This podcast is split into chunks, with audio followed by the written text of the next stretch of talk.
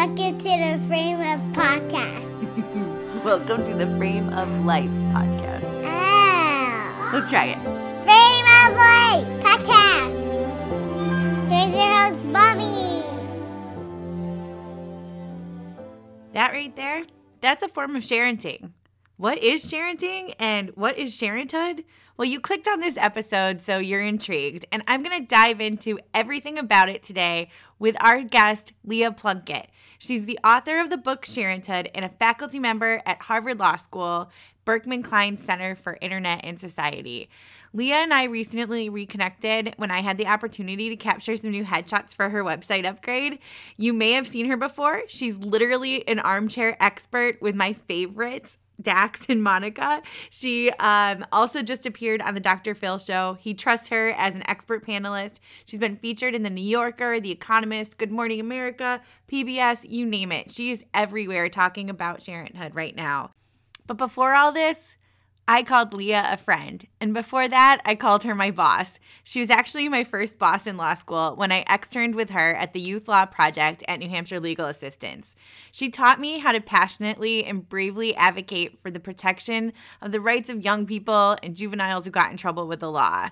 She's a self described law nerd who spends most of her days reading through privacy laws and educating parents about ways that we can advocate for our kids and guide them in ways to protect themselves in this ever changing digital world. Leah wrote Sharenthood to shine light on the mistakes that adults make with kids' private information, the risks that result from that, and the legal system that enables the collection of your child's digital footprint from often before when they were born. I'll admit it, initially her book title and description freaked me out. I am a Sharent. I mean, you just heard my daughter's voice at the beginning of this podcast, and many of the tips and tricks that I show online feature my kids. So it really freaked me out to start to think about this whole sharenting world and what I was doing wrong because I didn't actually want to know. But after reading Leah's book and diving deeply into the topic, I think that this is the perfect opportunity to sit down with you and chat about some tangible ways that we can be wiser as parents with what we share, how we talk about our kids online, and what we can do moving forward to model good behavior online for our kids. We cover a ton of great information in this podcast episode. So I added everything into the show notes so you can get quick access to all of these awesome interviews that she's done, as well as access to Sharenthood. And with that, let's dive into the conversation. Hi, Leah. Thanks so much for being with us today. I'm so excited to finally have you on the podcast. I've had a million questions for you. So um, I'm going to try not to like just jump at you, but I'm just so pumped. Jump right ahead. I am so delighted to be here. Thank you so much for having me. We're going to have a wonderful conversation and you can jump right in. I'll try to keep up. Okay. Well, first, I think we should have you give the listeners a little bit about you, a little background, how we know each other, and I will fill in the gaps because we kind of go way back. we go so way back. So I'm going to start with that because it's so fun. So we met when you were a law student and you were interning at New Hampshire Legal Assistance. And I won't say exactly what year that was because that will date both of us in ways that like I just want to protect our privacy. So I'm not going to say it. Like let's just not say it. Um, so it was, I, I, will just say maybe it was not in the last five years and we'll leave it at that. So you were a fantastic legal intern at New Hampshire Legal Assistance in Manchester, New Hampshire. And at the time I was running the youth law project there and you worked with me and my colleagues to provide civil legal services to indigent, low income, and vulnerable folks around New Hampshire. You and I focused on working with kids and teenagers who were getting in trouble at school or in their communities or in their homes. And we worked specifically on special education and school discipline and related matters. And you were just such a rock star. And I loved working with you, and we became friends. And you also then went on, in addition to becoming a dear friend, went on to be one of our puppy sitters for our first puppy, didn't you? Help take care of I was Mr. Kermit. he was the best. Of course we became colleagues in in the bar as well and have gone on to stay good friends over the years. So that's how we know each other. And i again i i feel like it was yesterday but it, it wasn't wasn't even five years ago. So now fast forward we both have two kids. We have jobs elsewhere than New Hampshire Legal Assistance, although that's a wonderful organization and they're still doing wonderful work. And my job at this point, when I'm not chasing my two kids and now two dogs and two guinea pigs, or grand guinea pigs, as my son tells me they are, around, I'm a faculty member at Harvard Law School and a faculty associate at the Berkman Klein Center for Internet and Society at Harvard University. I'm also the author of a book called Sharenthood mm-hmm. Why We Should Think Before We Talk About Our Kids Online from MIT Press. So, a direct through line from the same commitments and passions that brought me to do legal aid work on the front lines on behalf of kids, and that brought you there as well. And now with just a little more technology thrown in, as well as the twist of being a mom myself now for almost a dozen years. Yeah. Wow. Okay. I just so I did it. date yourself there. We're, I did. There. I did. It's okay. Um, but it's I'm I'm very proud. Our oldest will will be 12 very soon. So I've been thinking a lot about how we raise healthy, protected, responsible, and most of all, playful kids in a digital world. And that's what brought me to focus my research and writing on kids teens, families, and digital life and the law with a focus on digital privacy. It's amazing. It's like so wild hearing you recount it because we really like this morning when I was thinking about it, I'm like, I was 23, I think. Like since we've already let the cat out of the bag about our, our how long this has been, I was in law school still. Like I hadn't seen any of the world and was just like doe-eyed, bright-eyed person about the legal system and how we could affect people's lives and really jumping into it. And you were just such an influence on my life. And really, I had a blast working with you and getting to see kids for not just what trouble they got into, but for ways that we could help protect them and help guide them in the future. And it just it shaped me as a human. So when I saw you write this book, it gave me a lot of pause to be honest because i am now like no longer practicing law but now pursuing my photography career and pursuing helping people bring their images to life and share their stories to help gain more connection. Um, and when i saw your book i was like oh great. Am i a sharent what am i doing? Is this bad? Can i read this book? Am i going to be scared? And i really it took me a while to dive in. And once i finally did i realized that there's yeah, there's some things that should should scare you as a parent about what decisions you're making, but there's some actual practical things we can do to protect our kids too. So I wanted to talk to you about all of that in light of the fact that we're now in 2022 and the book, I think, when did you write this? 2019? I the, the book came out. Yep, the original book came out in 2019, okay. and definitely there's been a little bit happening between 2019 and mm. 2022, right? Just a few things. Just a few. I mean, as one would expect, but never at the level that any of oh us gosh. prepared for. Unreal. Unreal. oh my god. So first, I think we should get the definition out there. What like did you come up with this whole idea of sharenting or sharenthood? Like maybe you can help describe what that is. Absolutely. So I did not come up with the word sharent. The word sharent has been attributed to a Wall Street Journal article and in 20 somewhere between 2010 and 2012, I believe. But the term has gained more popular traction in recent years. I think I've contributed to that. I certainly am not the only contributor of that. The term is typically used to mean what parents post about their kids on social media. I intentionally and maybe a little bit in a little bit of a contrarian way, I guess maybe all lawyers are slightly contrarian. I have a slightly different definition. I define it in the book Sharenthood, which I is the first work that I had seen with that particular title. So I will I will take some credit for that. So in Sharenthood, I define sharenting as all the ways in which parents, grandparents, aunts, uncles, teachers, coaches, and other trusted adults transmit children's private digital information. And social media postings by parents are a huge part of it. And I will just say we are all Sharents, myself included. So if you took a look at my book and thought, oh dear, am I going to see myself in this? The answer is yes, we all do. I see myself in it. That's why I wrote it. But even though social media posting by parents is a huge part of sharenting, it's not the only part of it as parents, we sharent all the time even when we may not realize it. So we now have smart devices in our homes. We have location tracking information on cell phones and other digital devices that we may not even realize is being activated. We may give those devices to our children, or we may have our kids with us when we have those devices. During the pandemic, all adults involved in trying to take care of or teach children became Sharents if we weren't already, which we probably were. So let's just say we became like hyper Sharents because we had existential need to try to do all the things online.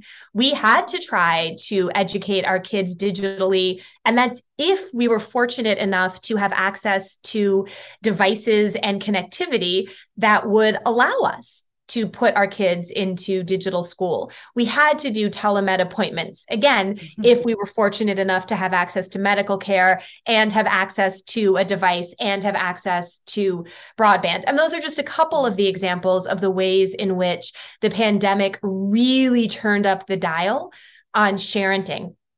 I teach a class at Harvard Law on youth privacy and digital citizenship. And one of the things I say to my students is that the pandemic really created a high stakes, real time global experiment in what happened when you put kids' education. I'm very focused on education yeah. in that yeah. class. In the K through 12 space, online pretty much overnight. And I use the word experiment very intentionally. And it's not to minimize what happened in the pandemic. That was not a simulation. That was not a game. It was not actually an experiment. It was a necessity. But I use the word experiment to convey that as somebody who has been involved in researching and writing and just generally being engaged in kids and digital privacy since 2013, and kids and education in the brick and mortar world even before that as you know back to 2007 oh my gosh cat after that i started the youth law project but you, even as of let's say like march 12th 2020 here in the united right. states which is my focus we had extremely widespread adoption of educational technologies in our primary and secondary schools. And then it is just still incredible to me when I look back with just a little bit more distance and when I'm not also trying to take my two kids and, and you know put them online. They were at the time just 5 and 9.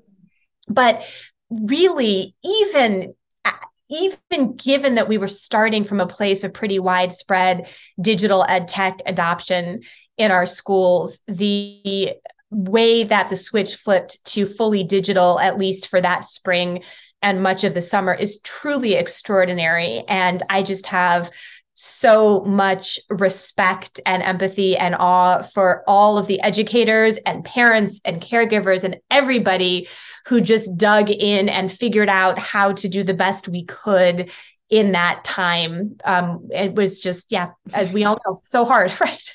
And we're still digging out as parents. Oh my gosh. I know. And I feel like so much has changed, especially just watching. I, I don't know if it's because I have, I now have a five year old and she's in kindergarten and we're seeing how technology is used in the classroom and what, what they're being exposed to there.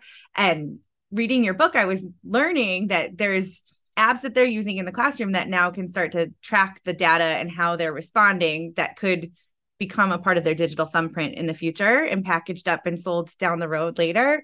Can you tell us a little bit about what you know now? Like with that, has that changed any bit more since the book came out, or is that about the same, or what, what can we do? I continue to have, I would say, about the same level of concern as I did when the book came out about the ways in which digital ed tech in the primary and secondary space can impact children's privacy as well as their current and future opportunities. And I say about the same level of concern, not because nothing has changed. Of course, as we've just talked about, the global pandemic has happened, is still happening, maybe later stages. I'm not quite clear on when we get to say this is over, but but the reason my level of concern has stayed about the same is that even though we have had for the past couple of years just an astronomical acceleration of the number of different educational technologies that store, analyze, transmit, and so on kids' digital information. We have also seen more awareness among more stakeholders of some digital privacy issues, and we are continuing to see positive movement in the legislative and regulatory part of the toolkit that exists to try to tackle kids and digital privacy. I, as you know, am am a lawyer, I'm a law teacher. So I think that law is foundational for having a functional and just society. I also am under no illusions, or should I say delusions of grandeur. Law is not the only toolkit that we need to bring to bear on these complex types of multi stakeholder, multi dimensional problems. But to the extent that law is needed to provide a baseline for rule of law and a functional democracy, there is room and need for much improvement in state and federal laws and implementing regulations to protect kids' digital privacy in schools and in other settings.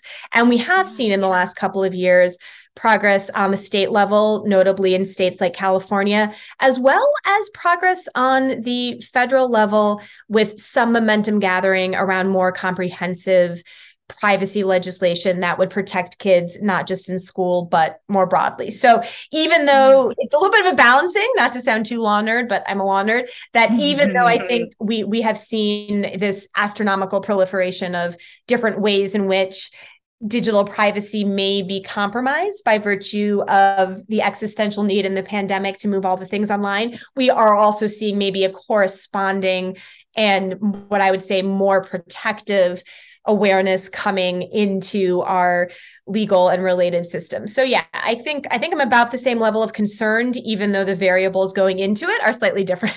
right. Is there anything that we can do as parents to help protect our kids and guide what they're having access to even at school like at that level. And then i'd love to talk about outside of school because i know there's so much more we can do probably more hands on that way. Wonderful question. So yes there are definitely things. The first is as a parent start by familiarizing yourself with what types of digital ed tech your child will be using. I'll put a pin for a moment in the questions of what types of digital ed tech a school may be using to perform administrative functions. That's typically less clear to parents, although parents can always ask questions. And certainly, if you are a parent in a public school system, you will have access to an appropriate amount of information about what your school is doing through right to know and state transparency laws. But for the purpose of what I think is probably the most important, which is what kinds of digital devices and services are being put in your kids' hands and in their classrooms, ask your teachers.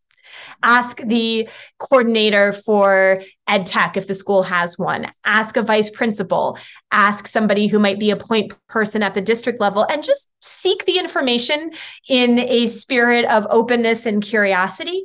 Now, schools are also required, of course, to either get parental permission to share kids' private information, or at the very least, if the schools think that they fall into an exception for having to request that permission up front under the law, they still need to provide disclosures and notifications about what information they're collecting and where it's going. So this is all information that really should be available to you as a parent, but as in a more sort of practical sense, sometimes schools are not, you know, maybe you know a little bit overwhelmed or not realize that a certain app is doing a certain thing. And so really just starting from the place of open information seeking. That's one. Second is when you hear what the school is giving your kids or having your kids do ask some follow-on questions again in the spirit of community and shared interest. And do a little research yourself and see what you can learn about the product or service. If you have further questions, then is the time to go back and request a somewhat more structured conversation, ideally with a multi stakeholder group within the school or the school district to try to learn from you know who's the school talking to on the tech side on the law side on the child development side and trying to bring people together in a spirit of we're all in this together right. i think that that can really go a long way to making sure that you're engaging in and modeling a conversation with the school. I also think that, of course, parents, when asked for their permission, should, of course, do their best to read the fine print. And I say that not in a patronizing way, but in a spirit of solidarity, which is reading the fine print on all of these devices and services can be really tricky and time consuming. So I think, again, engage the school is, is a really big one and do it in a spirit of compassion and solidarity. In terms of outside of the school, well, you're absolutely right. We do have realistically more control over what is happening in an extracurricular setting or in our homes or our relatives' homes. I would say go low tech or no tech whenever you can. And that's not because I'm a Luddite. I'm not. um, you know, I'm seldom found without my phone, but because just because something can be done digitally, it doesn't mean that's the best way to do it. So I'll give a really concrete example and say when you are thinking about trying to put together experiences for your kids to play, right? To just use their imaginations and to be a little bit more free range does the play need to be facilitated by a smart teddy bear maybe I mean, and, and, I say that sincerely. It, it may be that it does. It may be that a smart teddy bear or a smart duck toy or whatever it is is the best way to jumpstart your child's experience of play. I totally can see and, and know of situations where that is preferable for a whole variety of really important reasons. I also can think of plenty of situations where it's not really needed. And actually, you would be able to give your child a setup for a really good and generative time by giving them a dumb teddy bear with a head stuffed with fluff, right? so I, I, think that um, when when you are able to make choices that are more under your control, if it can be low tech or no tech, and if it is tech, really just try to have even a moment of like, why is this tech? Is what is the practical reason? What is the ethical reason? And if you have good answers for that then you know your kids best and by all means go for it. But if the answer is oh just because it's there then yeah, maybe just think a little bit more about it. Makes sense. One thing i was thinking about while, while reading the book a lot of my listeners are parents of young kids and they are still already taking pictures. They've posted the like the cat's out of the bag. They've shared online the day their kids were born how much they weighed what they looked like in the hospital. They've chronicled every month. Like is there something that if you've already done this like and so you're sitting here feeling like oh well it's all over now. Like I've ruined their lives. like, is there anything we you can haven't. do? like, tell yourself you like you are a wonderful parent. We are all Sharents. You haven't ruined anything. um, so that would be the first thing. Take a deep breath. mm-hmm. um, so a couple of things. One is, you know, go back, and this is good practice really whether it is sharented content or other content to go back over your social media feeds every year a couple of years and say is this still the version of me that i want to have available to the world? Because make no mistake even if you think it is locked down it is not really locked down Mm-hmm. And so, you know, the same way that, you know, good job searching advice, if you are about to be a job candidate, please go back and, you know, take down that embarrassing post of yourself at, you know, the the party in college. Go back and think, okay, my kids are a little older now. They may not want their friends and neighbors to be able to see this picture of them from their newborn days or their first Halloween. Just take it down will that mean that you know information that could have been gleaned from it behind the scenes you know can be clawed back? Probably not completely but that's okay. You know we we live in a digital world and there really is only so much we can do. But an easy way to think about it and actually this is something that i think really syncs up with your absolutely wonderful business as a photographer and a curator of memory and experience is think about it not as oh my gosh i've done something wrong i have to make amends but actually like okay you know the same way that i want to sort of you know take stock of how I am seeing myself and how I am presenting myself. Let me think about how I want to have my kids be seen. And maybe as they get old enough to kind of know more about what's going on, how I want them to see themselves and just go back and pull stuff down. That's okay. You know, just mm-hmm. just because it's out there, it doesn't mean it has to stay there. Yeah, in your, in your book, you talk kind of about having a personal barometer or a plan that you customize what your philosophy is. So every parent may be different. Some parents might not be too worried about this and are willing to have the information out there, um, but others are much more concerned and don't let any information out, out about their children. So I think it's okay to have this flexibility, but I saw an article. I don't think it was in your book, but it was the New York Times. Like it was a YouTube video I think I watched, but it was kids approaching their parents about images that had been shared online and about their sharing. And it was particularly impactful to me to actually like step back and think about what your kids might say to you one day about something seemingly to me like, oh, a picture on vacation on the beach. Like that could be really offensive to your child down the road. Like, and you might not have thought that that was a problem. so it's it's yeah. interesting to start thinking about this in a different light and helping to think about what you want to model for your children down the line too so that what you're sharing is an example for how they can share in the future too. But Absolutely. And I know the video you're referring to in August of 2019. So it did not make it into my book because my book came out in September 2019. So it was already being printed at that time.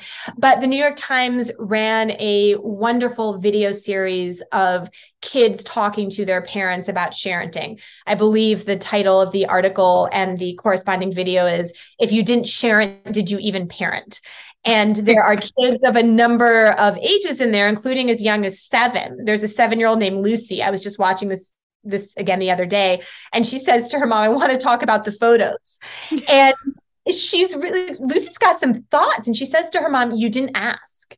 Mm-hmm.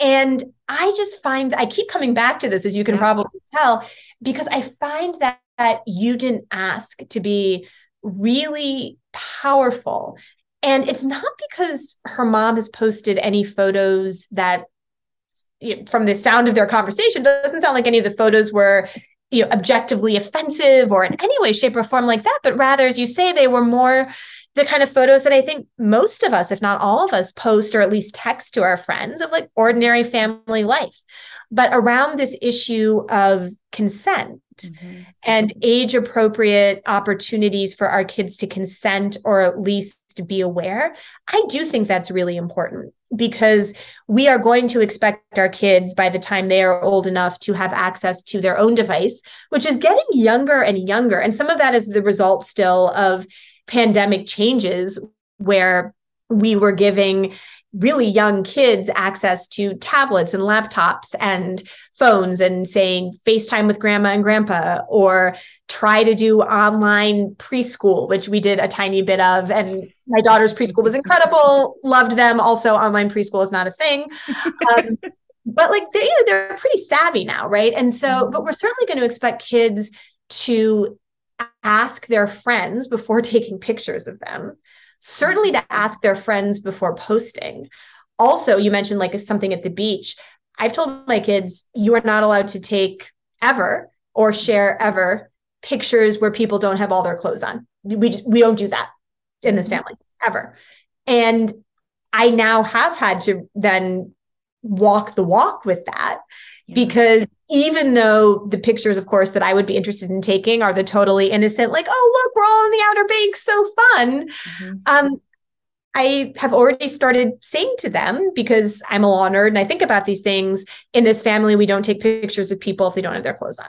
And mm-hmm. so, you know, I think that your your your point is really powerful, which is the kids are watching and listening from a very young age.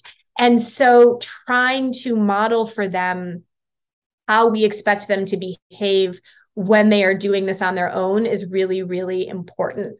And that's not legal advice. I don't think mm-hmm. that the law should change to say that parents need to get minors consent before taking a family photo at the beach or mm-hmm. anywhere else. I, I just don't, I think that's completely unworkable. And even if it were practically workable through some sort of creepy surveillance state, I think it is completely ethically undesirable. We don't want the government somehow policing or even monitoring if parents are getting minors' consent before taking a family photo. There's huge family privacy and autonomy problems with that.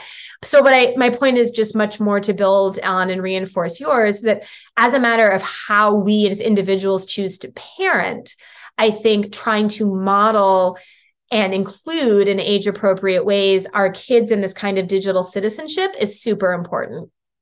No, I agree. And I loved what Lucy's conversation did in that video. She she is seven, and I like never thought that a seven year old would be already perceiving that. Hey, mom, you didn't ask, and then her mom asked, "Well, what would you have said?"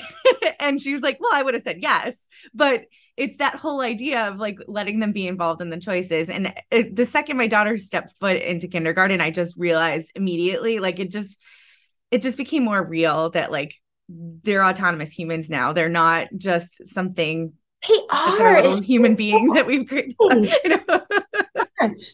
full full of opinion and agendas and preferences and not not shy about them, at least in my house. No, and I wanted to take the opportunity while we were talking, just um to give some practical ideas for the listeners of what they should maybe if they still are sharing photos online, like what they should not tag or types of photos they might want to take if they're like trying to show that their family is at the Outer Banks. Like maybe take the picture of the back of your head or not tag yeah. your house location and your town that you live in. Um, I think you've shared in the past, like when a new baby's born and they're in the bassinet and you have like the nameplate, it has your first and last name, the time, the location of their birth, the how much they weighed.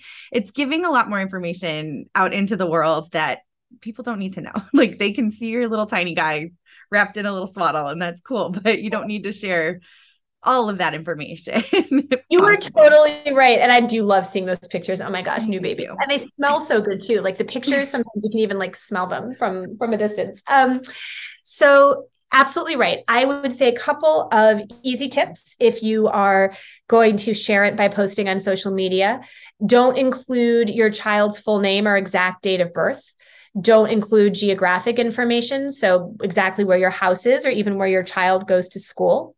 Mm-hmm. I would stay away from inclu- including specifics about children's likes and dislikes. And this one is less about stranger danger and more about the sad reality that oftentimes kids who are subject to forms of abuse or neglect often it can be at the hands of folks who are ultimately known to them or in their broader circles. And so, uh, hopefully, um, everybody listening does not have bad actors like that in their family or social networks, but tragically, people do. And so, to be documenting for somebody, even in your social or familial circle, little Susie loves dinosaurs and is terrified of lollipops or whatever it is, you're kind of giving more insight than other adults who aren't really trusted and part of your kid's regular life like they don't really need to know that. That's could be then an easy way if if a bad actor were there seeing that to be able to kind of manipulate susie. So i would say stay away from that. I would also say, and you actually already talked about this, but just stay away from pictures where people don't have all their clothes on, even those pictures that are totally innocent and fine and sweet. So, as you said, you know, a picture where it's the back of people's heads, or we're all at the beach, but we're wearing sunglasses and hats, and we've got, you know, our mm-hmm. umbrella up, and we're not saying exactly where we are. And we're not saying, you know, little Susie absolutely loved riding the waves because she wants to be a surfer when she grows up. Like we can still have, and I think this is really important, we can still have as parents our experience of our families and our ability to tell our story as parents and connect with folks that we may know in real life or that we may know in digital life without compromising our children's privacy in the process. So I certainly don't want any of your listeners to think, well, gosh, I have to junk my phone and junk my tablet and go back to only talking to my neighbor across the white picket fence. Like no one lives like that. I'm not, I don't. But I do think that we can think maybe a little bit more or a little bit differently about how we include our kids in that. And one easy way to do that can be what I call the holiday card rule of thumb. So, for those of us old enough, and I've already dated myself, so I'll just go ahead and do it. You know, I'm, I'm the tail end of Gen X. So, for those of us who are old enough to remember old fashioned holiday cards and letters, like the big long update, right, that you got in the mail. And for people who don't know what that is, Google it. And so, if you are. I've got them. I'll share them because my grandparents still send them. love them. I love them. I don't write them, but I love getting them. I still get a handful that make me so happy. But if you would put a picture or a piece of information in one of those old fashioned letters and send it to everyone you know, from your boss to your great aunt, then it's probably fine to put it on social media. And I think, though, the important part of that too is that in a letter you would have had to really sort of think about it and pick which information you were leaving in and leaving out. It wasn't just like oh i had a thought. Oh i had a thing. Look post click swipe. Um then it's probably okay. So that that is something i sometimes think about is would i have shared this if I were doing it in this context of the holiday car genre. And if the answer is no, or even I'm not sure, I just don't do it. Will I still probably text like two of my best friends about it? Yes. Mm-hmm. Um, is that sharenting? Yes. That is the digital transmission of sometimes private information.